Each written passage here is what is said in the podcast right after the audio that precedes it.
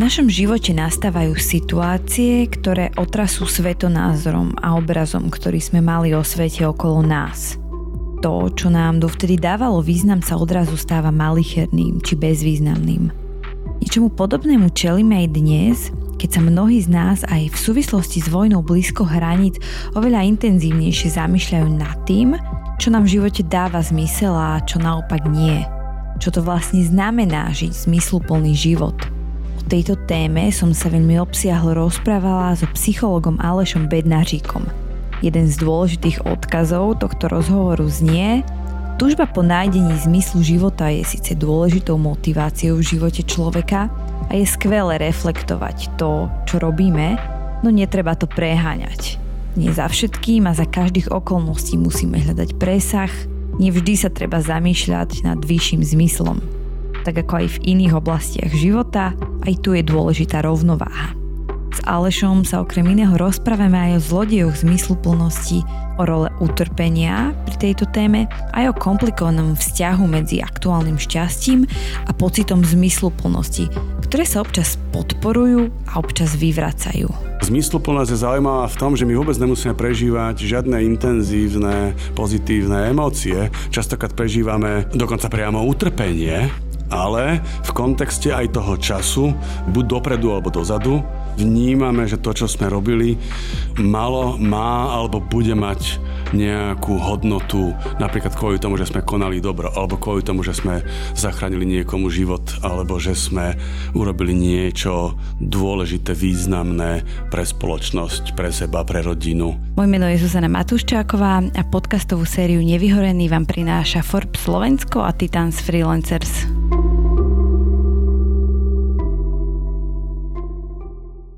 Aleš Bednařík je lektor a psychológ, ktorý sa venuje pozitívnej psychológii.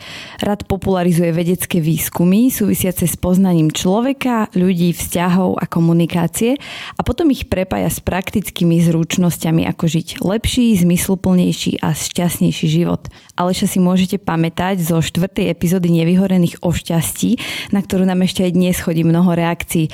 Tak dúfam, že rovnako vás bude baviť aj náš najnovší rozhovor. Vítaj Aleš. Ďakujem veľmi veľmi pekne.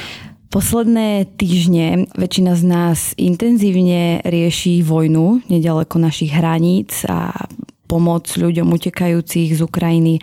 A prišlo to v období, keď sme sa asi ako tak vyhrabali z tej pandémie a oznámilo sa rušenie opatrení a my sme mali pocit, že sa konečne slobodne nadýchneme. A čo pozorujem ja vo svojom okolí, alebo som to pozorovala minimálne na začiatku vojny, tak bolo to, že ľudia sa akoby oveľa intenzívnejšie zamýšľali nad zmyslom či už svojho života, alebo veci, ktoré vykonávajú. Napríklad, aký zmysel má moja práca, keď tuto zúri vojna a ja tým nejako nepomáham alebo neprispievam spoločnosti. Je toto prírodzená reakcia? Pozoruješ to aj ty? Hej, hej, pozorujem to.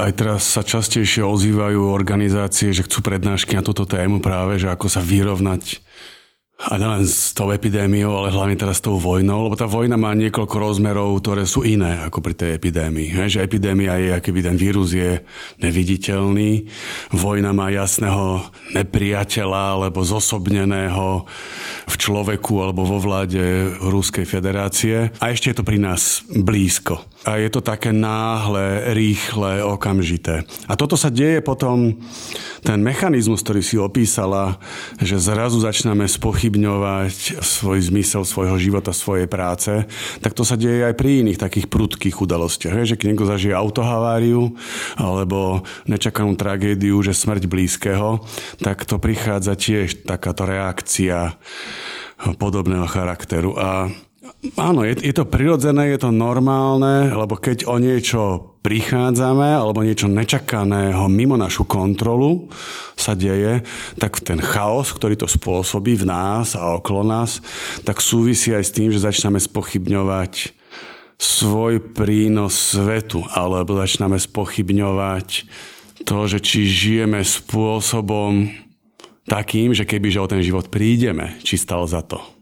Môže to byť aj prínosné, hoci na prvú to môže byť možno aj náročné, takéto spochybňovanie, ale môže nám to aj niečo priniesť? práve to rozmýšľanie o zmysluplnosti alebo tých hodnotách nášho života sú prínosné. Takéto nepreháňame, o tom sa budeme rozprávať, ale že určite, že určite sa deje to, že naposledy som videl nejakom dokumente, kde e, žena, ktorá kvôli úrazu prišla o všetky končatiny, hovorila, že napriek všetkému toto je to najlepšie, čo sa mi mohlo stať že to zmenilo pohľad na môj život, na moje vzťahy. Našťastie aj manžel s ňou zostal. To je jedna z tých vecí, ktorá ovplyvňuje tú zmysluplnosť alebo to zvládanie týchto náročných situácií, že tie sociálne vzťahy pokiaľ máme vypestované dobre od rodiny, priateľov, cez kolegov, tak Zjednodušene povedané, môže sa nám stať hocičo. Pokiaľ máme dobrú komunitu a dobré vzťahy, tak je väčšia šanca, že to uniesieme. A tie úzkosti a tú depresivitu a to spochybňovanie zmyslu života vieme lepšie a konštruktívnejšie potom zvládnuť vďaka tým sociálnym vzťahom, ktoré máme. Ty si písal na svojom blogu, že to nájdenie zmyslu pomáha zlú situáciu nielen vyriešiť, lebo nie všetky situácie sa dajú vyriešiť, ale možno aj prijať. Hej, to sú také dva základné mechanizmy, že Jeden nazývam, že cesta samuraja. Že cesta samuraja je, že pozrieš sa na to, viem s tým niečo urobiť, viem, idem do toho a urobím to. A druhá cesta je tá cesta prijatia, že keď si uvedomím, že neviem nejakým spôsobom tú situáciu vyriešiť, tak sa ju musím naučiť prijať, čo sa ľahšie hovorí ako robí, ale, ale uvedomiť si, že my vlastne na strašne veľa vecí nemáme vplyv v našom živote. Nelen na to, že niekto vyvolá vojnu, nelen na to, že sa skríži nejaký vírus ľudskí a netopieri, ale ani na osobnosti iných ľudí, alebo na to, čo si iní ľudia myslia o nás. Dokonca nemáme ani kompletný vplyv na to, čo si sami zaumienime, že urobíme a nakoniec spravíme niečo a výsledok je úplne iný, ako sme si prijali. Že, že my žijeme vo svete, a teraz to keby spájam s tou zmysluplnosťou, že my žijeme vo svete, kde sme neustále bombardovaní tým, že čo si zaumieníš, to dokážeš. A pritom to vôbec není pravda. Hej, že, že realita je taká, že všeli, čo si zaumienime a iba niektoré z tých vecí vieme dotiahnuť do tej predstavy, ktorú sme pôvodne mali. Že naše vzťahy, naša práca, náš výkon, naša osobnosť je kombináciou toľkých faktorov a iba niektoré z nich máme z časti pod kontrolou. A to práve súvisí s tou zmysluplnosťou, lebo zmysluplnosť prežívame vtedy, keď tie veci ovplyvňujeme na základe toho zámeru, ktorý si dáme. To je jedna z tých kľúčových vecí, ktorá nám dáva zmysel v živote, že si niečo zaumiením, sám sa rozhodnem, niečo preto robím a aj niekam sa v tom dostanem a vtedy nám to dáva zmysel. Keď to je mhm. chaotické mimo našu kontrolu, tak strácame pocit zmysluplnosti. Čiže tam je potrebný ako keby ten náhľad do budúcnosti. No, aj. Hej, že to je jedna z tých vecí, ktorá akýby súvisí s takou zaujímavou vecou, že teraz bude vyzerať, aký by som ti neodpovedal na otázku, ale že jedna z tých vecí, ktorá je spojená so zmysluplnosťou, je taká, že duchovnosť alebo spiritualita. Že náboženstva na rozdiel od vedy prinášajú zmysel do nášho života. A, a není to tak inak, mimochodom. Tie náboženstva rozprávajú mnohé nezmysly, toto je jeden z nich, lebo ten pocit zmysluplnosti je v princípe kombináciou viacerých funkcií mozgu aby som to zjednodušil. Hej, že živý organizmus má za cieľ prežiť a roznožiť sa. A keď ideme k človeku, tak jedna z tých vecí, e, ktorá nám pomáha prežiť a roznožiť sa, je mozog. Hej, že mozog je orgán na prežitie. A ten mozog vyprodukoval našu mysel, našu dušu s rôznymi funkciami, a tie funkcie slúžia na to, aby sme prežili. Jedna z tých funkcií je reflexia, že viem si uvedomovať, čo robím a ako rozmýšľam, ale druhá funkcia je vnímanie schém, hej? že to je ten pattern seeking. To v angličtine je také označenie, že my sme pattern seeking tvorí, akože tvorí hľadajúce schémy. A my všade vidíme prepojenia. My vidíme, hľadáme príčiny a dôsledky. A to je ten mechanizmus, ktorý nám pomáha uvedomiť si, že ako veci spolu súvisia a keď to uvedomíme, tak vieme to v budúcnosti použiť, že to je učenie v podstate. A je, tých mechanizmov je viacej, ale princíp, čo som chcel povedať, že ten základ je biologický.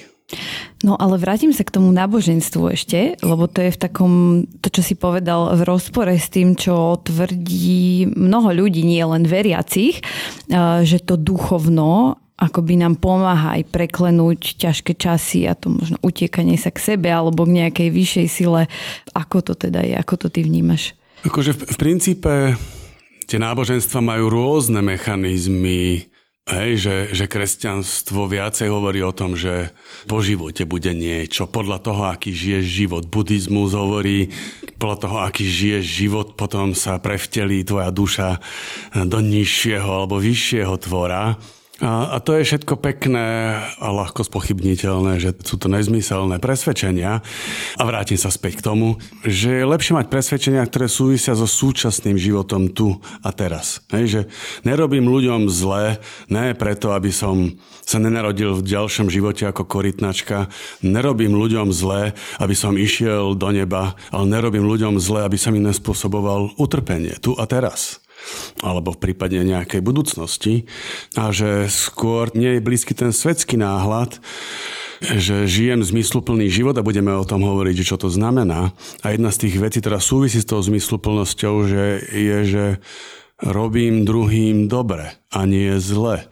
A to sa dá odlišiť podľa toho, či niekomu spôsobujem utrpenie alebo či mu pomáham žiť lepší život. Čo to teda znamená žiť zmysluplný život? Je na to viacej pohľadov, ale ja zvyknem vymenovávať takých niekoľko jednoduchých kritérií. Jedna vec je, že, že sa môžeme pýtať sami seba. Hej, že za prvé, že robím veci či už v práci alebo mimo nej, v ktorých konám dobro, že nejaký prospech pre iných ľudí. Ďalšia otázka je, že robím veci, ktoré sú nielen tu a teraz, že dočasné krátkodobé, ale že majú aj dlhodobejší dopad. Ďalšia otázka, na ktorú si môžeme odpovedať, je, že robím veci, pre ktoré sa sám rozhodujem, že ich konám, že, že je to zámer, že to chcem robiť a potom podľa toho idem.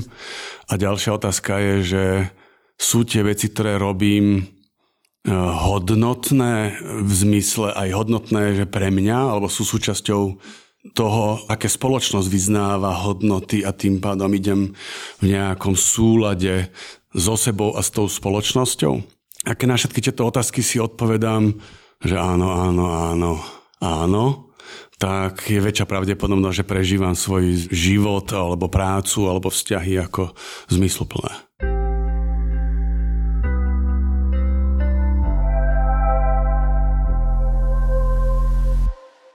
Ako je prepojený ten zmysel so šťastím, pretože my sme sa bavili aj v tej epizóde predchádzajúcej, ty si spomínal taký pekný príklad, že rodičia detí sa počas dňa málo kedy cítia extrémne šťastní a zažívajú také tie úžasné pocity, že veľakrát cítia frustráciu, ale výskumy ukazujú, že nachádzajú ako keby väčší dlhodobý zmysel života. Tak aké je to prepojenie vlastne medzi šťastím a zmyslom? Aj v tomto konkrétnom príklade vidíme to prepojenie toho biologického, toho rozmnožovania vyučovania s tým, že evolúcia nás klame, že keď budeme mať deti, tak budeme šťastní a pritom všetky štúdie ukazujú, že rodičovstvo minimálne prvých 10 rokov je najnešťastnejšie obdobie eh, ľudí a potom, keď deti odídu z hniezda, tak tí partneri zrazu majú najšťastnejšie obdobie, podobne ako ho mali pred deťmi teda. Ale keď sa vrátim k tomu šťastiu a zmysluplnosti, zase začnem, ako keby som neodpovedal na otázku, ale odpovedám, že, že sú také tri rozmery. Šťastie, alebo aktuálne šťastie, spokojnosť a zmysluplnosť. Tá y ktorá ide do hora, je to aktuálne šťastie, ktoré prežívame tu a teraz. A to nám hovoria pozitívne emócie, buď intenzívne ako radosť, alebo to uvoľnenie ako hlboká relaxácia. A to sa deje tu a teraz. A potom je na osi x-ovej, kde beží čas, taký ten pohľad aj späť, a to je tá spokojnosť, že keď si pozriem večer svoj deň, aký som mal, alebo celý týždeň si nedelu pozriem, takže ten spätný pohľad je viac o tej spokojnosti, o tom racionálnom a emocionálnom vyhodnotení, že ako sme sa mali. A potom je krížom tá os z, to 3D, a to je tá zmysluplnosť. A tá zmysluplnosť je zaujímavá v tom, že my vôbec nemusíme prežívať žiadne intenzívne, pozitívne emócie. Častokrát prežívame dokonca priamo utrpenie, Ale v kontexte aj toho času, aj buď dopredu alebo dozadu, my vnímame, že to, čo sme robili, malo, má alebo bude mať nejakú hodnotu, napríklad kvôli tomu, že sme konali dobro, alebo kvôli tomu, že sme zachránili niekomu život, alebo že sme urobili niečo dôležité, významné pre spoločnosť, pre seba, pre rodinu. A, a takto to je prepojené. A tá otázka tvoja, aby som to uzavrel, je, že Zmysluplnosť a šťastie súvisia spolu celkom komplikovane. Niekedy sa podporujú a niekedy sa vzájomne vyvracajú. To ukazujú aj mnohé výskumy, ktoré vlastne potvrdili, že ak zažijeme nejaké negatívne udalosti v živote, tak to síce zníži naše šťastie, ale zvýši hodnotu zmyslu nášho života. Aj keď sa pozrieme na to, že muži, ukrajinskí muži, ktorí zostali na Ukrajine alebo sa vrátili na Ukrajinu, Predpokladám, že nikto z nich neprežíva euforické, pozitívne emócie, okrem niektorých konkrétnych situácií, keď sa im niečo podarí v boji, ale predpokladám, že byť v zákope, nemať dosť jedla, tráviť noci vonku v zime, to sú všetko rôznorodé formy utrpenia, vrátanie strachu o vlastný život alebo strachu o život tých ostatných okolo mňa alebo obáv z toho, čo sa deje s mojou ženou, s deťmi v Polsku, na Slovensku, v Rumunsku. Že to sú desiatky foriem utrpenia a napriek tomu, to, že tam zostali, je spojené s jedným zaujímavých rozmerov zmysluplnosti a to je, že to, čo robím, má presah mimo mňa. Že jedna z tých najväčších kvalít, o ktorej Viktor Frankl a o ktorej aj náboženstva rozprávajú, a toto je jeden z pravdivých aspektov toho, čo hovoria náboženstva, že zmysluplnými sa naše činy stávajú vtedy, keď presahujú od môjho egocentrického pohľadu na seba k tomu, že sa pozerám na komunitu, na krajinu, na svet a robím niečo, čo presahuje mňa, hej, tomu hovoria, že transcendencia.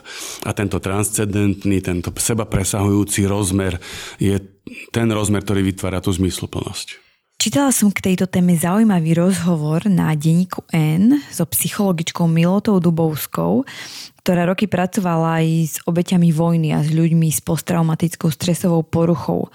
Ona povedala, že pre Ukrajincov, ktorí už napríklad žijú mimo Ukrajiny, je ešte ťažšie ostať tu a trápiť sa o svojich príbuzných a známych, než byť priamo na mieste a aktívne niečo robiť. Teraz ju ešte ocitujem.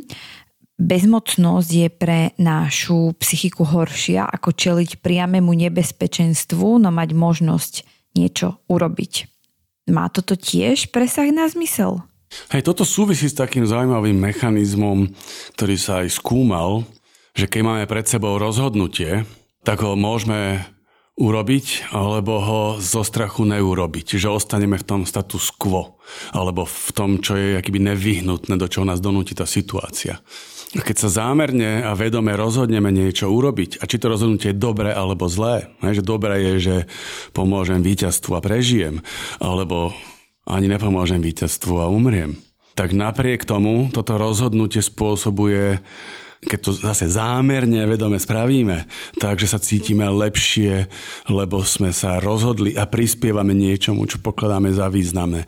Keby sme podľahli strachu, podľahli okolnostiam a kvôli úzkostiam a obavám ušli, tak nás bude trápiť svedomie a budeme oveľa ťažšie znášať. Celý život sa budeme trápiť tým, že sme niečo neurobili a pritom sme mohli. To môže súvisieť aj s tým celkovým nasadením Ukrajincov a ich hrdinstvom, kde vlastne aj tí obyčajní ľudia sú pripravení zapojiť sa do bojov napríklad molotovými koktejlami a podobne, ako to čítame. Je to fascinujúce a myslím si, že budeme 10 ročia vďační za to, jak sa Ukrajinci od prezidenta až po hoci koho správajú, lebo nám, aj nám ukazujú, že aj v bežnejších situáciách, že by sme sa mali správať odvážnejšie a podporovať skôr nejaké princípy spolupráce a, a rozhodovaniu sa medzi dobrom a zlom. Mm-hmm.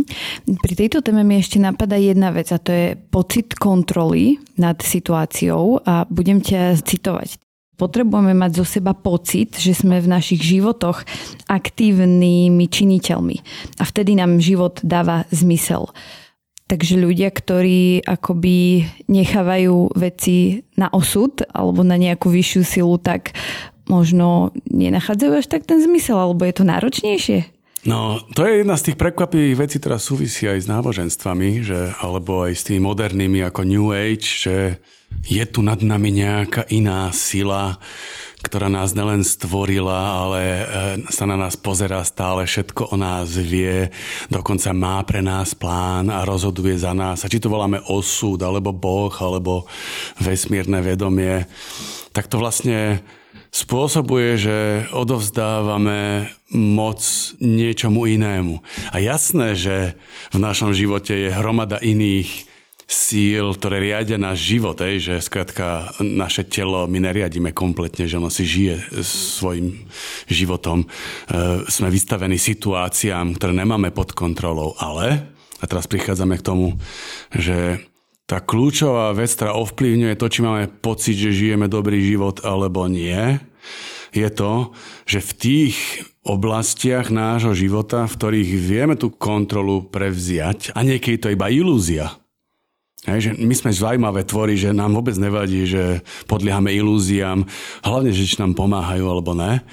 Takže vtedy, keď preberáme kontrolu nad tými vecami, ktoré vieme ovplyvňovať, hej, že učíme sa, rozvíjame sa, chceme byť lepší, tak vtedy máme ten pocit, že ten život stojí za to, lebo sme v ňom niečo robili. A tí ľudia, ktorí majú pocit, že sú unášaní v práci úlohami, že len sú ovplyvňovaní tým, čo klienti chcú a nemôžu sami rozhodovať o svojej práci, alebo že aj v tých vzťahoch sú vlečení tým, ako sa správajú ostatní, tak naozaj sú úzkostnejší a úzkosť je ovplyvnená tým, že máme obavy, že nevieme tie veci ovplyvňovať a sme depresívnejší, lebo máme pocit, že my nemáme žiadnu hodnotu a žiadne schopnosti ten svet riadiť.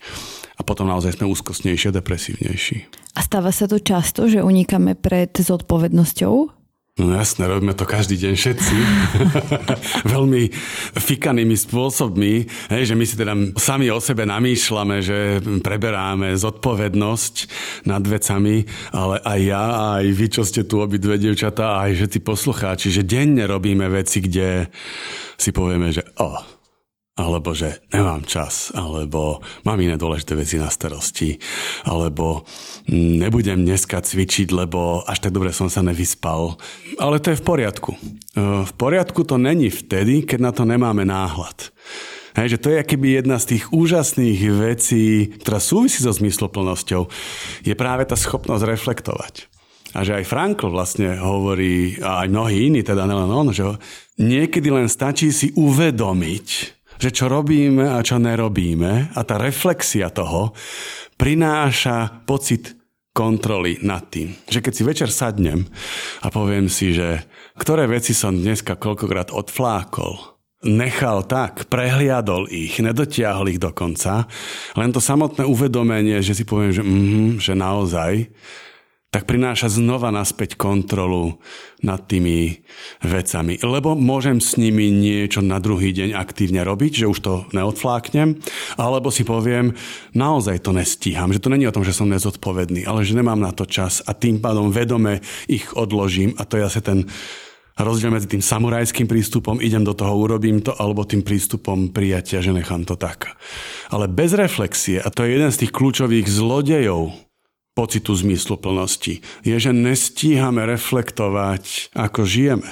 Preto väčšina tých vyhorených nelenže je vyhorená, ale aj strácala zmysel svojej práce. Mali toho tak veľa, že nestíhali reflektovať, ako sa majú, čo robia, aký má dopad to, čo robia. A keď nestíhame reflektovať, tak nestíhame si usporiadavať svoj život. Ani ten oddych, ani tú prácu, ani tie vzťahy a jednou vetou povedané, hlavným kľúčovým zlodejom nášho pocitu zmysloplnosti, že žijeme tak rýchlo a neurobíme si chvíľky počas dňa, kde by sme reflektovali, že ako sa máme a čo robíme.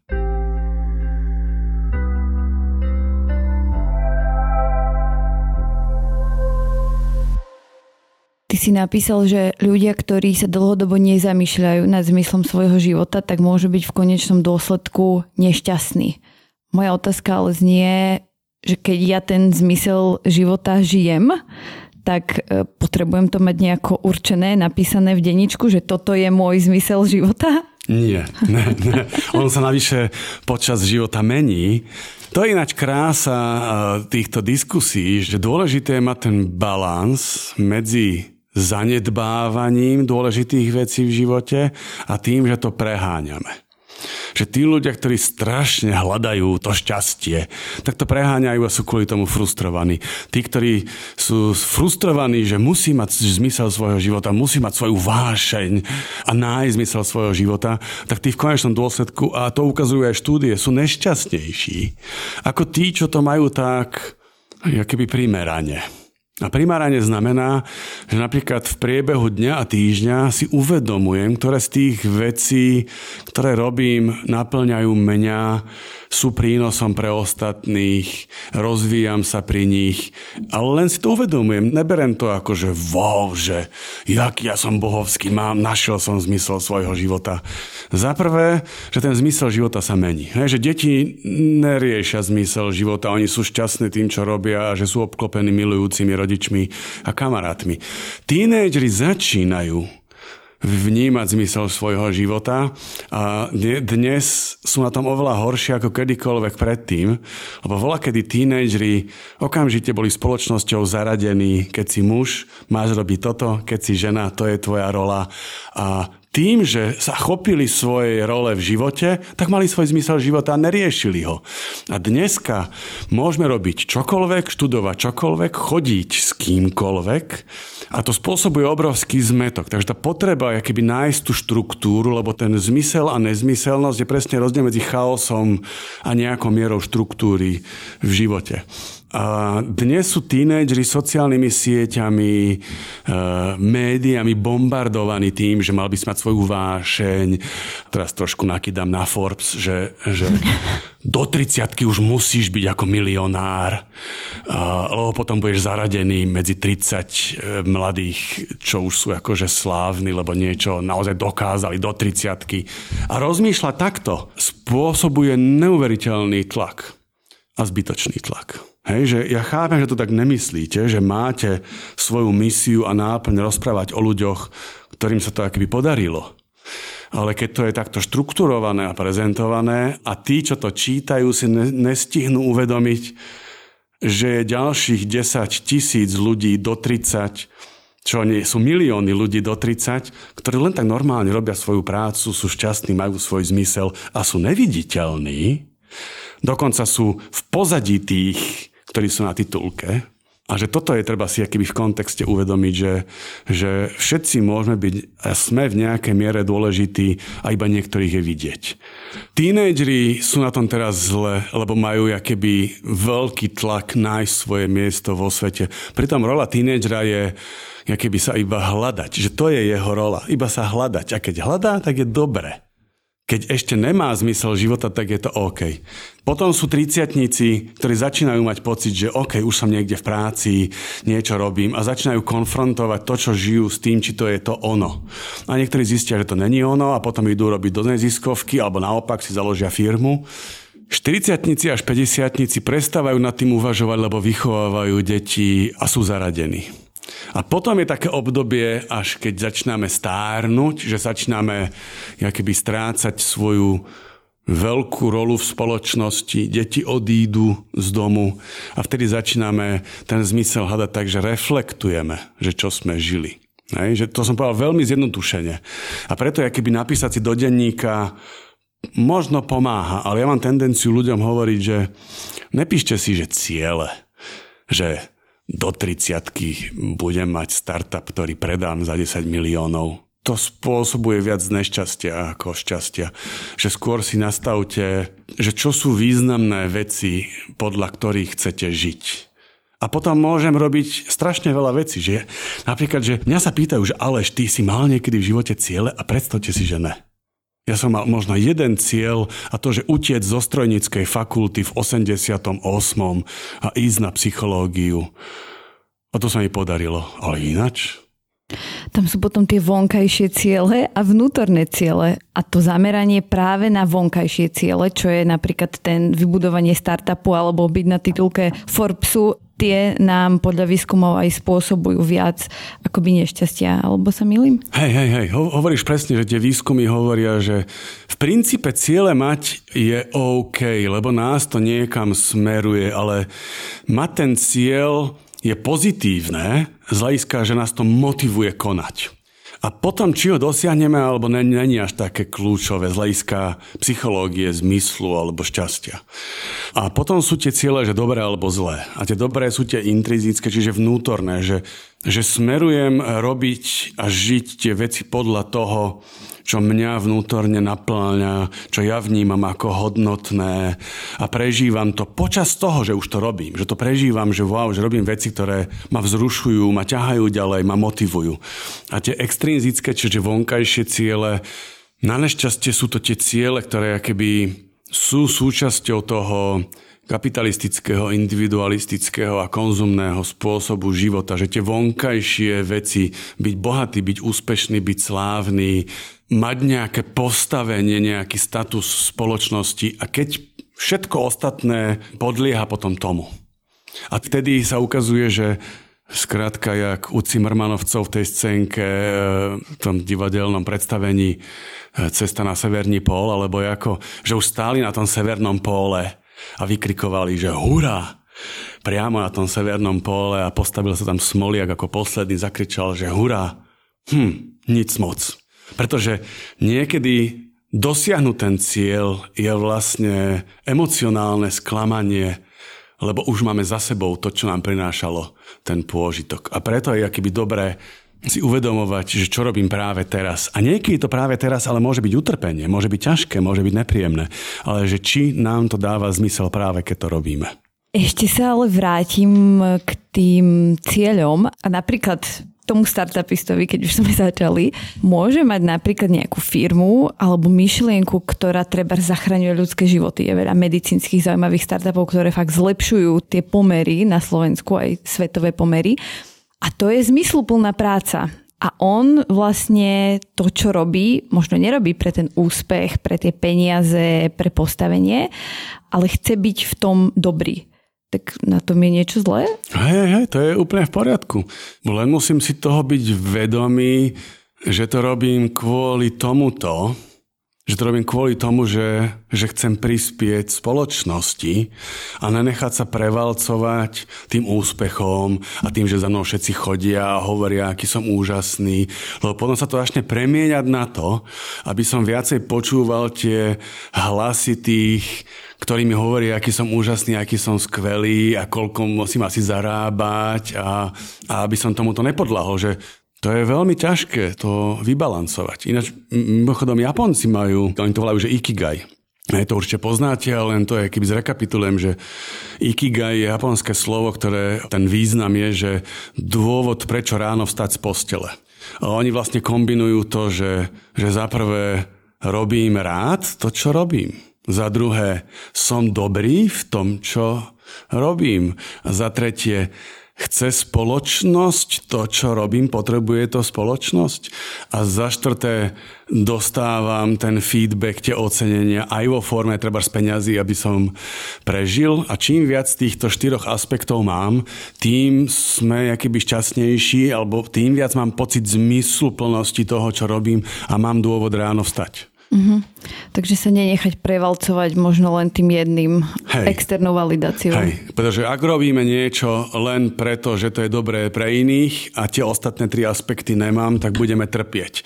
Ak to budem robiť len pre peniaze a nebude to napríklad mňa naplňať, alebo nebudem robiť niečo, v čom som dobrý a náplňa ma to, lebo kopec ľudí robia veci, ktorí sú fakt dobrí, ale ich to nenáplňa. Lebo napríklad rodičia ich prihlásili na hokej a nosili ich 10 rokov na hokejové tréningy a tak sú uh, hokejisti, ale nie sú šťastní. Alebo nedáva im to zmysel, lebo majú pocit, že vlastne sú fakt dobrí v niečom, čo im je relatívne ukradnuté. Potom je ťažké z toho vystúpiť. A potom je veľmi ťažké z toho vystúpiť.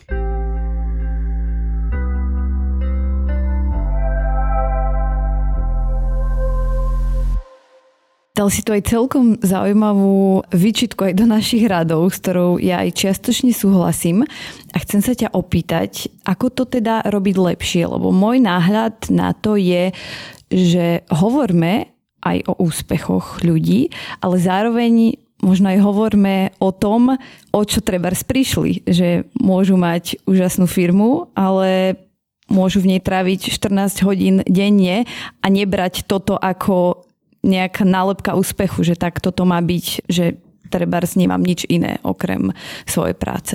Ako myslím, že to v nejakej miere robíte, lebo dovolíte mi tu frflať na to, to je prvá vec. Druhá vec je, že robíte interviu aj s nevyhorenými, ktorí sú vyhorení, že sa snažíte to balancovať, lebo to teraz nehovorím kvôli tomu, aby ste ma pozvali aj tretíkrát, ale, že, ale že sa o to snažíte.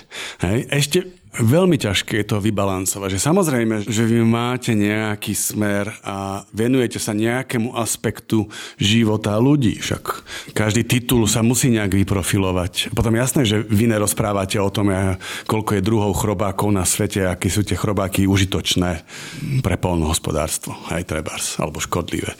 Takže je to prirodzené a myslím si, že bolo by dobré viacej rozmýšľať nad tým, že či to posolstvo tých úspešných není iba jednoznačné, lebo presne jedna z tých vecí je, že ak to posolstvo o tom úspechu je takéto jednosmerné, tak mnohí ľudia, ktorým to nedochádza, tomu podľahnú a po 15 rokoch sa prebudia, že nemajú rodinu, nemajú deti, nemajú vzťahy, majú mimoriadne úspešnú marketingovú agentúru, ale ináč prišli o všetko ostatné. Je to práve preto, že sa zameriavali vo svojom živote práve na tie vonkajšie ciele a nehľadeli dovnútra? Je to spojené aj s tým, ono je to veľmi ťažké mne povedať, lebo ja som celý život sa keby bránil od začiatku tomu, aby som sa vybral napríklad tým smerom, že budovať organizáciu, budovať firmu, lebo som vedel, že by ma to zožralo. Ale sú ľudia, ktorých by to nezožralo. Sú ľudia, ktorých by to naplňalo a robia to skvele a dokážu sa tomu ubrániť. Hej? Že zase, aby to nevyzeralo, že ja to vnímam príliš jednoznačne, že je kopec ľudí, ktorí sú aj úspešní, aj slavní, aj robia hromady dobrých vecí pre spoločnosť a zároveň sú duševne, psychologicky veľmi vyrovnaní, zdraví a žijú zmysluplný život. Ne? Že aby to nevyzeralo tak, že ja to kladiem tak, že úspech rovná sa nešťastie. Nie, není to tak. Hej? Tak ako to aj ty postavila, že byť šťastný neznamená prísť o zmysluplnosť a zmysluplnosť neznamená len utrpenie, ale znamená to, že aj, aj byť šťastný. Že tie aj veci súvisiace so zmysluplnosťou sú zložité a stále treba rozmýšľať nad tým, že jak to balansovať. A súčasťou toho je to reflektovať. Hej? Že keď to zase spojím s, s náboženstvami, že náboženstva veľmi intenzívne zosilňujú, že utrpenie je zmysluplná vec. No, není akože na biologickej úrovni, keď cítime bolesť, tak nám to pomáha zachrániť si život, lebo cítime, že máme otvorenú ranu aby sme mohli vykrvácať. Na psychologickej úrovni, napríklad keď dá nám kopačky frajerka a trpíme, tak si uvedomujeme, že sme k nej cítili lásku a že prichádzame o niečo a to utrpenie nám pomáha vyrovnať sa s tým. Ale obrovské množstvo utrpenia je nezmyselné. To vojenské utrpenie na Ukrajine a humanitárne krízy a hlad detí e, všade po svete a chudoba a bezdomovectvo, to je vo veľkej miere úplne zbytočné utrpenie, ktoré spoločnosť dovoluje napriek tomu, že má nástroje, ako tomu zabrániť. A toto utrpenie není zmysluplné. Hej, že zase by som rozlišoval a rozmýšľal presne nad tým, že ak teraz som mal deň, kde to bolo veľmi nepríjemné a trpel som na rôznych úrovniach, Dáva mi to zmysel alebo ne? A keď nie, tak mal by som s tým niečo robiť, lebo neustále si to keby preformulovávať, že každé utrpenie je zmysluplné, je veľmi jednosmerné a nemúdre. A môže to možno aj zachádzať do takej tej toxickej pozitivity. A jasné. Ja, to je veľmi zaujímavé prepojenie, čo si urobila, že veľa ľudí, keďže nechce trpeť nejakým spôsobom, lebo sa toho bojí, nevie konštruktívne, čo s tým robiť, alebo zažila také utrpenie okolo seba aj vo vlastnom živote, že sa s ním nevedeli vyrovnať, lebo je kopec traum, s ktorými sa nevyrovnáme po celý život. Že to je súčasť toho. Že keď nám umre dieťa alebo zrazí auto pred nami manžela, manželku, kohokoľvek, tak to je vec, ktorú sa nevyrovnáme do konca života. A mnohí ľudia, jeden z tých nástrojov si nájdú tú toxickú pozitivitu. To znamená, že na všetko sa treba pozerať pozitívne, všetko treba interpretovať pozitívne a je to súčasťou obranného valu, ktorý si dajú, aby nikdy už viacej netrpeli. A výsledkom je, že sú slepí potom k utrpeniu druhých, k utrpeniu vlastnému a môžu skončiť rovnako o 15 rokov napríklad, že vyhoretí alebo opustení, lebo to utrpenie keby je dobré vnímať aj v tom zmysle, že čo mi to má priniesť, ale aj v tom zmysle, že neprináša mi to nič, iba s tým žiť, že je to hrozné. Nikomu to neprajem, ani sebe, ani nikomu, ale že niektoré utrpenia iba môžeme akceptovať a s nimi žiť. Nemusí dávať zmysel a ani nedávajú.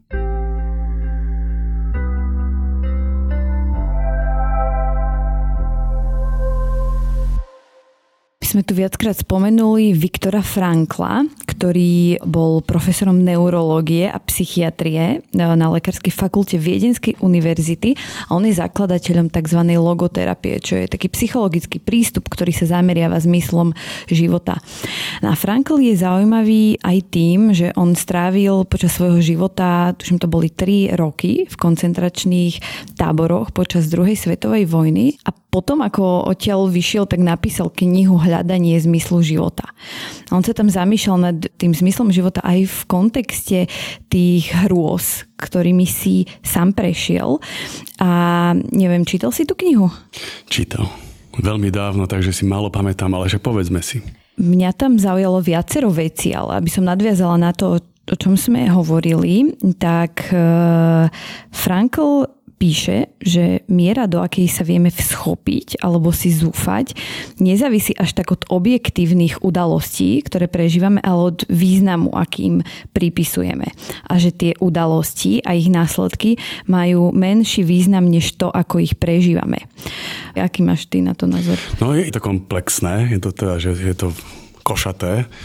Hej, že tu je krásne to, jak si ten citát, čo si vybrala, že sú vonkajšie udalosti a sú významy, ktoré im prikladáme. A niekedy sa deje, že tie vonkajšie udalosti sú banálne a my im prikladáme gigantické významy, buď negatívne alebo pozitívne. A žijeme potom v seba klame a niektoré seba klamy nám spôsobujú depresivitu, hej, že dejú sa nám banálne udalosti a my si to vykladáme, že čo hrozného sa nám stalo, hej, že sú napríklad ľudia, ktorí napríklad prepustia z práce, a rozprávajú o tom niekoľko rokov na konferenciách, ako klesli na dno a že to bola najhoršia vec, ktorá sa im stala v živote.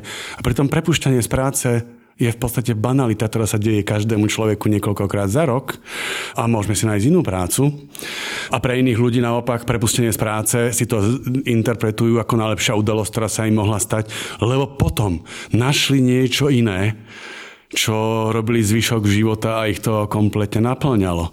A teraz sa vrátim keby zase k tej biológii, že Jedna z funkcií mozgu je e, skrátka tá mysel a jedna z funkcií tej mysle je, že abstraktne rozmýšľame, že si vytvárame súvislosti a kontexty, ktoré sú abstraktné, oni nejsú reálne v svete. Ďalšia funkcia mozgu je, že neustále vyhodnocujeme, že náš mozog je počítač, ktorý neustále dáva nálepky pozitívne, negatívne, ohrozujúce, bezpečné, že to robí automaticky.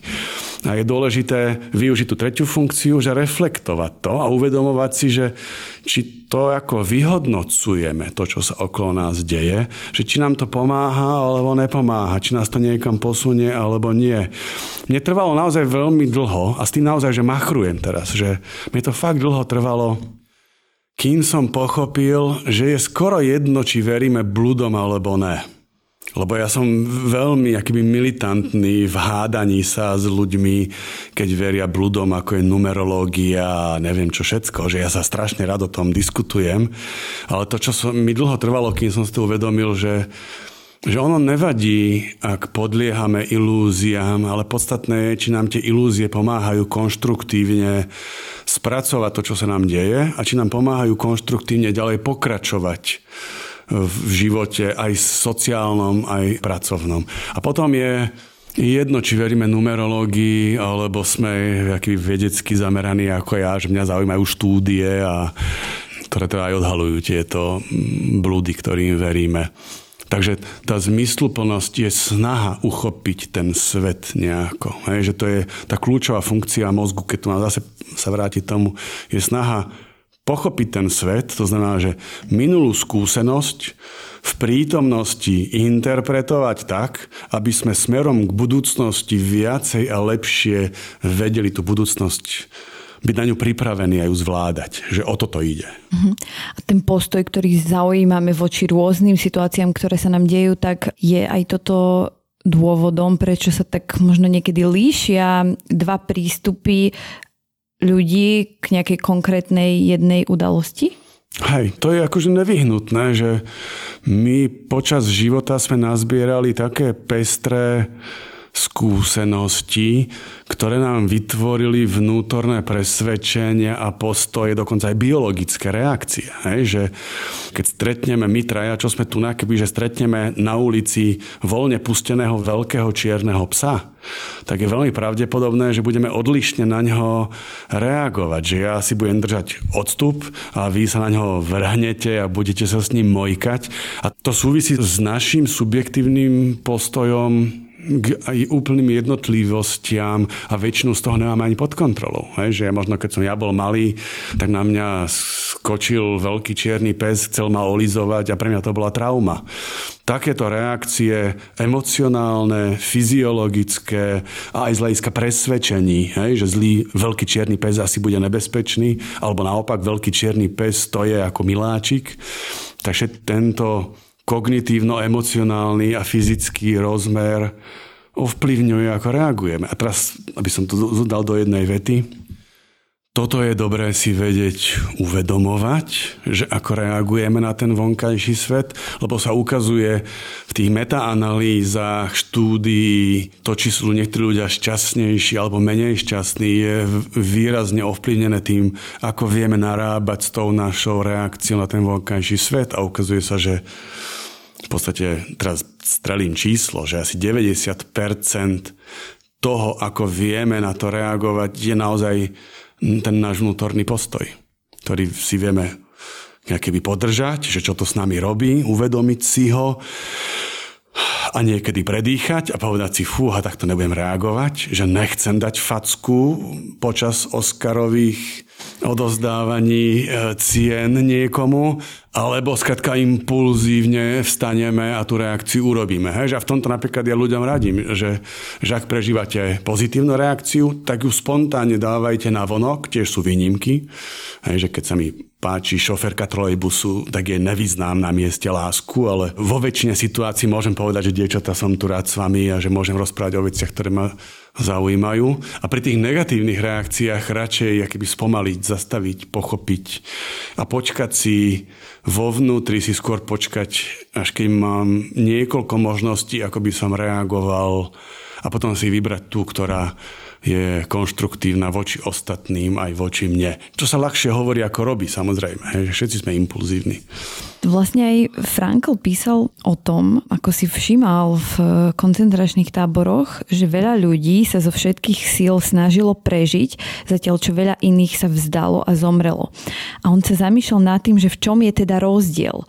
A nemusíme zachádzať možno ani do takých extrémnych situácií, ale v čom je teda rozdiel Hej, hej, aj keď sme v neuveriteľne hrozivých situáciách, hej, že či už sme v koncentračnom tábore, alebo napríklad aj sú buddhistickí mnísi, ktorí boli väznení na samotkách e, Číňanmi, alebo aj teraz, keď ľudia sú v podzemí schovaní kvôli vojne, alebo aj my, keď sme doma e, alebo v práci, tak že tá, keď si uvedomujeme, že sa cítime ohrození, alebo stratený, tak sú dve také základné veci, čo môžeme robiť. A zase si uvedomujem, že to je ľahké hovoriť a ťažšie robiť. Ale prvá vec je, že povedať si, že čo môžem urobiť teraz, aby som išiel smerom, ktorý mi dáva zmysel, To je taká tá konkrétna vec, že čo môžem urobiť. Hej, napríklad tí buddhistickí mnísi na tých samotkách, oni naozaj že meditovali.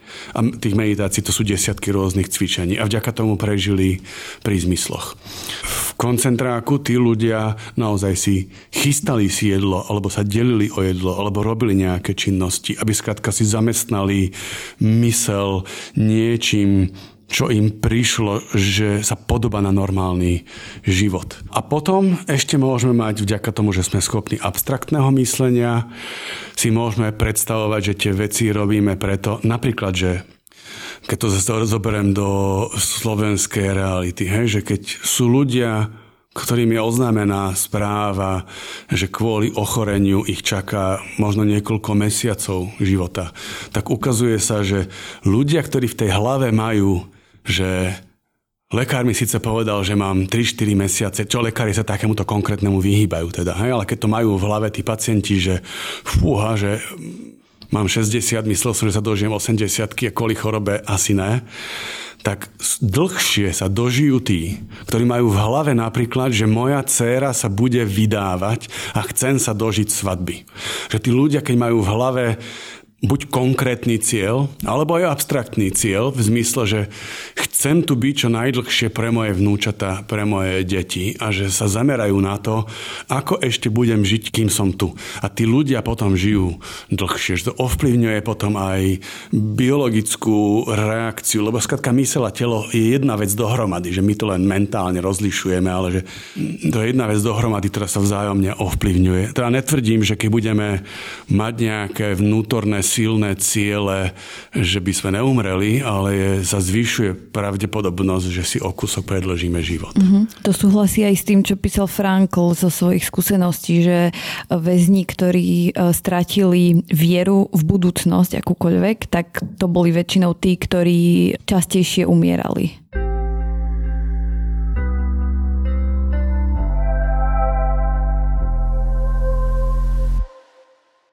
Hovorili sme o tom, aká dôležitá je reflexia, čo vlastne ja zo svojej skúsenosti môžem potvrdiť a potvrdzujú to vlastne všetci psychológovia a odborníci, ktorí tu chodia do podcastu.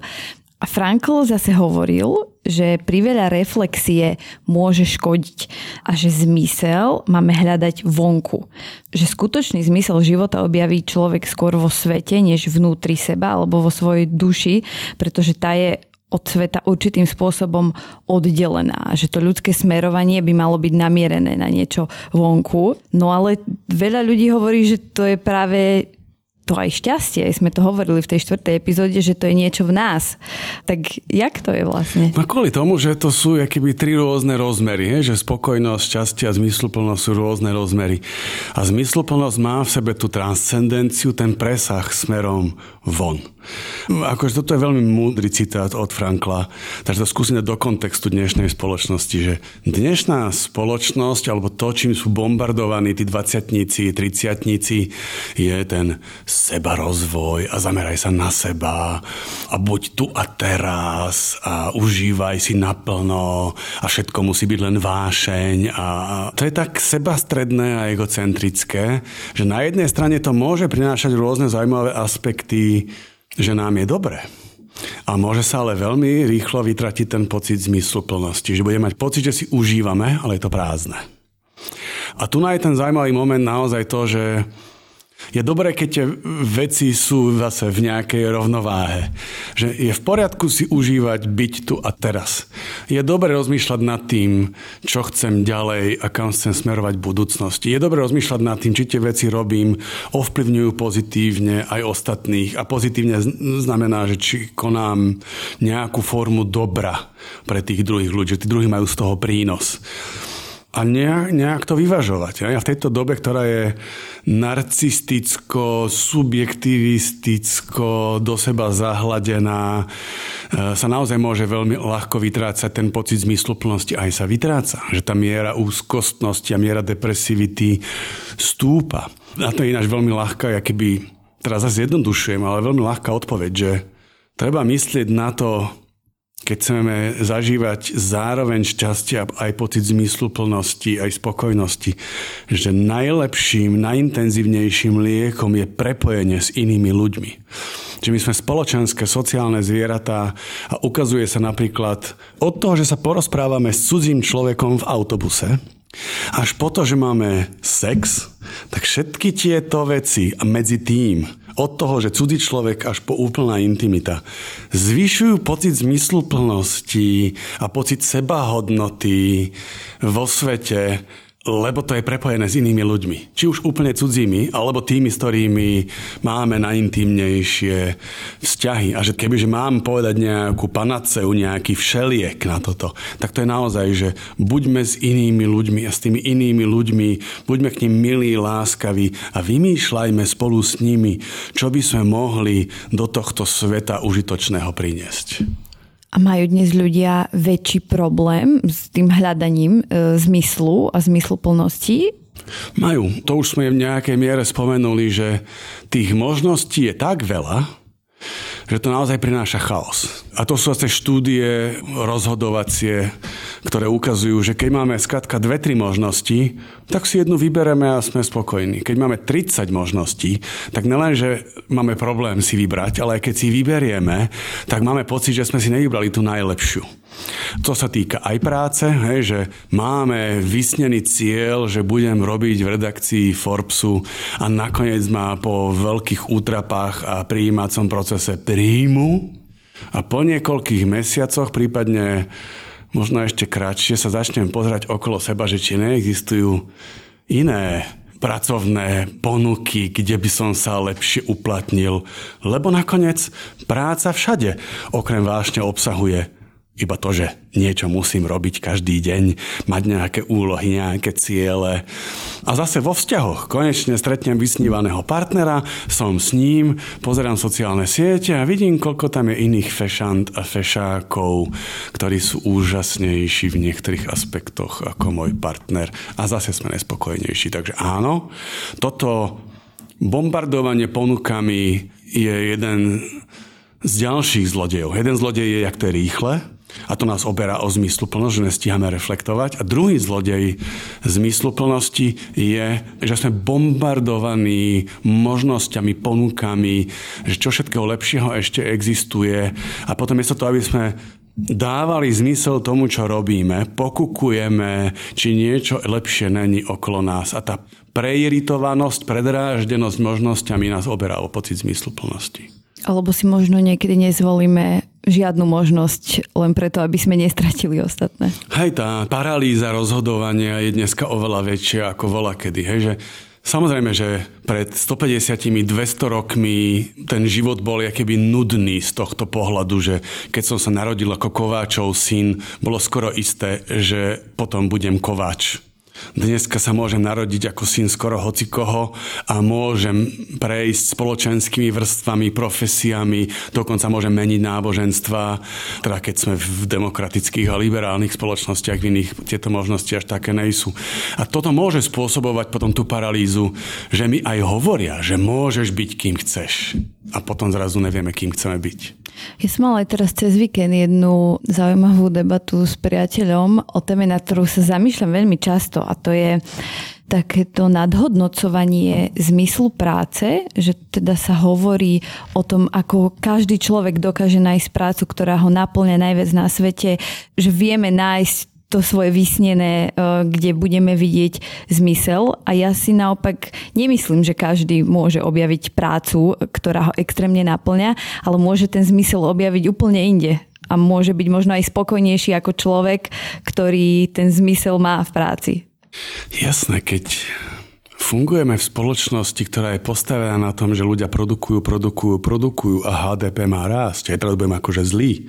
Ale že keď sme nastavený v systéme, ktorý má predstavu, že stále musí byť všetkého viacej, tak potom je prirodzené, že jedna z tých kľúčových myšlienok je, že mali by sme nájsť svoju vášeň, pretože sa ukazuje, že ľudia, ktorí sú angažovaní, sú aj produktívnejší. Ale zároveň ja som veľmi rád, že existuje kopec ľudí, ktorí to neberú až tak vážne chodia do roboty a robia to, čo treba A potom pár ľudí, nejaké percento ľudí môže robiť aj to, čo naozaj chce. A nelen to, naozaj je, ako si povedal, že ten zmysel môžeme nájsť v veľmi rôznorodých aspektoch. Je kopec ľudí, napríklad, že moja žena je naozaj šťastná, keď sa môže starať o deti, o naše mačky, o návštevy, že jej zmysel je, že má nejakú úlohu v našej rodine. Teraz možno hovorím moc za ňu. Hej? Ale ja som ten typ, ktorý je Kolombo, že v každej epizóde spomenie svoju ženu a nikto mu nepozná. a, takže znova Pozdravujeme. O, o, pozdravujem moju manželku. Ale že tých aspektov života, kde môžeme mať zmysel, je veľa. A práca je iba jedna z nich. A sa to preceňuje. A veľmi dobre si povedala, a myslím, že to hovorí aj, aj Franko v tom citáte, čo si spomenula, že keď nad tým moc špekulujeme, tak začíname byť neurotickí v tom, či máme dostatočne veľký ten zmysel a potom nastúpi existenčná úzkosť, že či práve žijeme obdobie najplnšie, ako môžeme. Netreba. Skrátka niekedy sa treba flákať, len tak si plynúť a život je niekedy nudnejší a niekedy je vzrušujúci, Niekedy 8 hodín trávime robením niečoho, čo len treba a vôbec nás to nezaujíma. A potom niekedy 2 hodiny trávime niečím neuveriteľne vzrušujúcim. Ale je to len pre naše potešenie, že si skladáme v albume známky, lebo mám radosť zo známok z Burundi.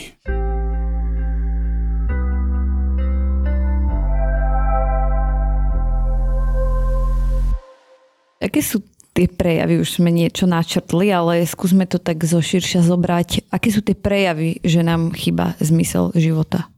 No jeden z tých prejavov je, že prežívame seba, samých seba ako nehodnotných, že neprežívame sa, že sme hodní lásky, ocenenia, záujmu. To je prvý aspekt. Druhý aspekt je, že máme taký pocit vyprázdnenosti, že keď sa tak zastavím a poviem si, že jaký mám život a neviem sa by chytiť niečoho, kde by som si povedal, že ha, toto je dôležité, alebo toto ma bavilo. A ten tretí aspekt je aj ten spojený s tými pozitívnymi emóciami, čo je veľmi zaujímavé, že sa ukazuje, že keď prežívame pozitívne emócie, tak tie pozitívne emócie nám automaticky pridávajú pocit zmysluplnosti. Hej, že keď nám niekto niečo dá, tak zrazu máme pocit radosti aj lásky voči tomu človeku a máme pocit, že niekam patríme, že niekto na nás myslí. Alebo keď sa nám niečo podarí viac, ako by sme chceli, tak máme pocit, že sme prispeli niečím významným. A či to je sklamlivé alebo reálne, to není podstatné. Ale, aby to nevyzeralo tak, že zase toxická pozitivita, aj negatívne emócie nám zvyšujú pocit niektoré zmysloplnosti. Keď sme smutní, tak smutní sme vtedy, keď sme o niečo alebo o niekoho prišli.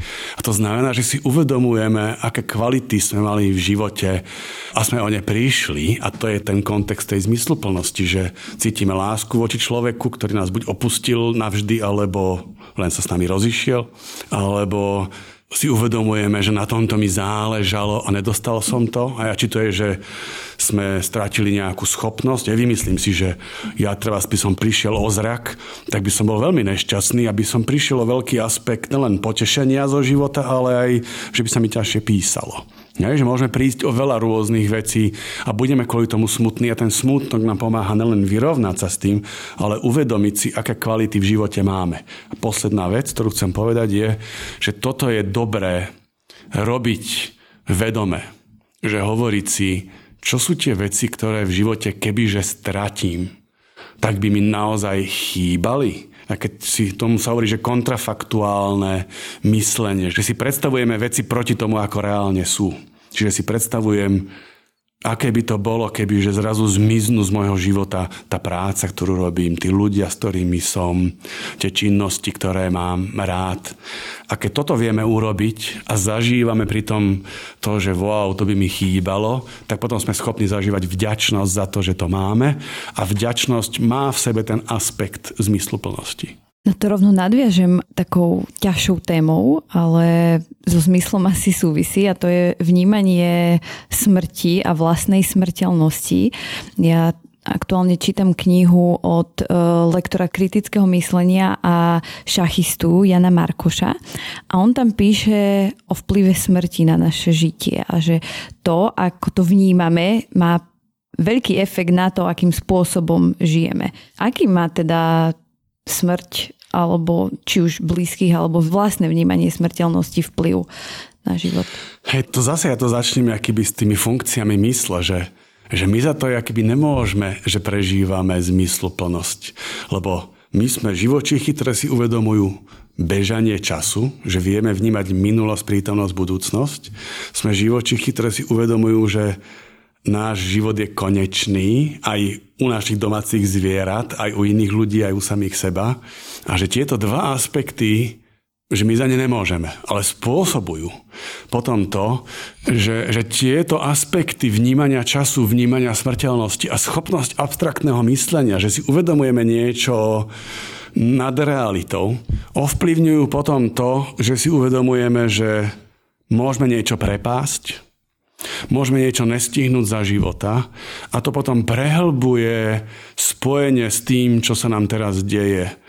Tento kontext spôsobuje dve veci. Buď to prežívame ako úzkosť, existenčnú a to je nekonštruktívna reakcia. Hej, že sme vlastne deprimovaní a zúskostnení a nejsme schopní potom normálnej činnosti alebo naša myseľ je zaplavovaná myšlienkami na smrteľnosť. A to sa deje ľuďom posledné 2-3 roky, že epidémia zvýšila u ľudí tú, tú prítomnosť smrti, ohrozenia života a časť ľudí na to reagovala tak, že boli zaplavení tými myšlienkami na to ohrozenie. Tá agresia Ruskej federácie na Ukrajinu to robí ešte intenzívnejšie, lebo to vidíme každý deň, tam sú živí ľudia na ulici. Alebo môžeme na to reagovať tak, že to je ináč častá otázka, ktorú mi dávajú, či sa dá byť šťastný dneska, keď vidíme, čo sa deje okolo nás. No dá, lebo na to môžeme reagovať tak, že ďalej poctivo robíme tú našu prácu a si ju užívame. Alebo keď sme v kontakte s našimi blízkymi, hĺbšie prežívame tú vďaku za to, že, že to môžeme stále robiť a byť prítomní a môžeme aktívne pomáhať aj pri pandémii sa dalo v nejakej forme pomáhať a hlavne utečencom z Ukrajiny. Či už sú to Rusi alebo Ukrajinci, alebo hoci kto, že tam sú aj študenti z Afriky. Hoci komu, kto potrebuje pomoc, tak pomáha či už svojou prácou, alebo posielaním materiálnej pomoci, alebo vlastnou prácou na mieste, kde treba pomôcť. Že toto sú konštruktívne alebo nekonštruktívne mechanizmy, ako reagovať na to uvedomenie si dočasnosti alebo smrteľnosti. Môže nás to aj dlhodobo zmeniť, to, čo sa deje? Za prvé odpovede, že áno a za druhé ja dúfam, že áno. Že ja naozaj dúfam, že keď si uvedomujeme, aké hrôzy sa nám môžu diať a že môžeme byť vďační za to, že sme súčasťou nejakej konštelácie krajín, ktoré spolupracujú, ktoré majú zakomponované v sebe, že základný princíp spoločného fungovania je mier, spolupráca, to sú dve základné veci, tak že veľa ľudí sa keby zobudí a uvedomí si, že toto je podstatnejšie, ako si predstavovať, že oveľa dôležitejšie je nacionalizmus, alebo oveľa dôležitejšie uvedomať si, že existuje jeden národ nad ostatné národy, že to sú menej podstatné kvality, ktoré naopak vedú presne do vojny. Ak by si mal zhrnúť z toho nášho obsiahleho rozhovoru také myšlienky, ktoré môžu v ľuďoch ostať, ako nájsť svoj zmysel, čo nám môže pomôcť nachádzať ten zmysel, tak čo by to bolo? Je, je niekoľko vecí. Akože ja začnem keby odľahčením toho všetkého, čo sme tu rozprávali, že jedna z tých prvých vecí, ktorú ja zvyknem ľuďom hovoriť, že prosím vás, neberte sa tak vážne. Lebo mnohí ľudia sa berú strašne vážne, strašne si myslia, že musia zanechať hlbokú stopu a tieto podobné veci nemusíte. Ďalšia vec je, že jedna z vecí, ktorá pomáha mať pocit, že žijeme zmysluplný život, je, že je rozumieť tomu, čo sa deje. Ako to je aj môj prístup, že mňa, mňa baví rozumieť tým súvislostiam a ukazuje sa, že keď rozumieme súvislostiam, tak nemusíme si vytvárať konšpiračné prepojenia. Tá túžba rozumieť súvislostiam vedie až k tým konšpiráciám, ale ukazuje sa, že ľudia, ktorí veria konšpiráciám, sú nešťastnejší ako tí, ktorí skôr hľadajú prirodzené a tým pádom zložitejšie prepojenia. Ale ďalšia vec, ktorá pomáha e, mať pocit zmysluplnosti, je mať aj nadhľad. Že pozerať sa na to, že OK, že netýka sa všetko mňa. Sú veci, ktoré bežia mimo mňa a prijímať tie veci, ktoré nevieme ovplyvňovať. Priama vec, ktorú môžeme robiť a zvyšuje pocit zmysluplnosti, je ceniť si to, čo máme že oceňovať ľudí okolo nás za to, akí sú a čo pre nás robia, uvedomovať si, že sme súčasťou fungujúceho sveta a do ňoho nejako prispievame a to je naša hodnota tu a teraz aj smerom do budúcnosti. Ďalšia vec, čo zvyšuje pocit zmyslu plnosti, je pozrieť sa spätne na svoj život a povedať si, že aha, pred desiatimi rokmi som bol takýto, ale teraz kam som sa až posunul z hľadiska zručnosti, skúsenosti a zase hovorím, že ne kariérne, ale z hľadiska nejakého vnútorného vývoja, alebo že aha, akých mám kamarátov teraz a akých som mal pred desiatimi rokmi. Zase môžeme sa pozerať aj do budúcnosti a povedať si, že byť skôr zvedaví do budúcnosti. Hej? Ľudia, ktorí prežívajú svoj život zmysluplnejšie, sa pozerajú do budúcnosti, že wow, že čo všetko ma ešte čaká a sú zvedaví. Nie úzkostný v zmysle, že jej, čo všetko ma čaká. Najjednoduchšia, teda to vyzerá ako najjednoduchšia, ale naj, najintenzívnejšie fungujúca vec súvisia sa so zmysluplnosťou je, je budovať udržiavať a rozvíjať vzťahy, ktoré máme okolo seba. S ľuďmi, ktorých od tých, čo náhodne stretávame a sme s nimi krátko, až po tých ľudí, ktorí sú naša rodina a žijeme s nimi celý život. Že ukazuje sa, že prepojenie v sociálnom svete, v rodine, v práci, v komunite je to, čo nám prináša najhlbší pocit zmysluplnosti. Takže investovať čas, energiu a aj peniaze do ľudí okolo nás je to najuspokojúcejšie. Ďalšia vec je, my sme súčasťou kultúry, kde veľmi rýchlo sa pozeráme na tých druhých, že sú chválenkári, že machrujú. A pritom rozprávať sebe o druhých svoj príbeh, čo sme zažili, čo sme urobili, čo sa nám podarilo, vytvára tú dôležitú súčasť zmysluplnosti toho, že, že žijeme život, ktorý je obsiahnutý v nejakých príbehoch a tie príbehy sú dokonca aj previazané a my v tom príbehu sme kladnými hrdinami, ktorí niečo urobili, niečo zmenili, niečo posunuli. A rozprávať sa o tom v krčme alebo pri ohníku vôbec není chvál, tak samozrejme záleží od toho, ako o tom rozprávame. Ale že tým rozprávaním o tom, čo sme zažili a čo sme urobili, prehlbujeme pocit zmysluplnosti a prepojenia s tým našim životom. A poslednú vec, ktorú poviem, čo vyzerá celkom prekvapivé, ako by nesúviselo so zmysluplnosťou, je schopnosť vžívať sa do príbehov iných ľudí aj do ich úspechov, aj do ich utrpenia, lebo tá dôležitá vec s tou zmysluplnosťou je tá transcendencia, že sa presahujeme smerom von k iným ľuďom. A ak sa vieme spolu s inými ľuďmi tešiť, lebo oni sa tešia, a ak vieme spolu s inými ľuďmi prežívať ich utrpenie a prípadne im pomáhať ho zvládať, tak to prináša hlboké pocity zmysluplnosti v živote. Ale ďakujeme, že si opäť prišiel a pozdielal veľmi zaujímavé myšlienky. Bolo mi potešenie, ďakujem za pozvanie.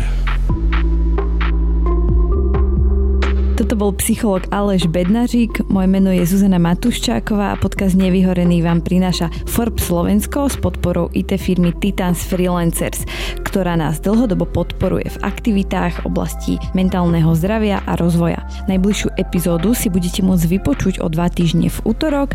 Budeme hovoriť s ultrabežkyňou a moderátorkou Lenkou Vacvalovou a je to naozaj inšpiratívny rozhovor, takže ak ho nechcete premeškať, nezabudnite si nastaviť odber v podcastových aplikáciách aplikáciách. Sme na Spotify, v Google podcastoch či v Apple podcastoch a môžete nás sledovať aj na Instagrame a Facebooku ako Nevyhorený. Budem rada, ak mi napíšete vaše dojmy z dnešnej alebo predošlých epizód.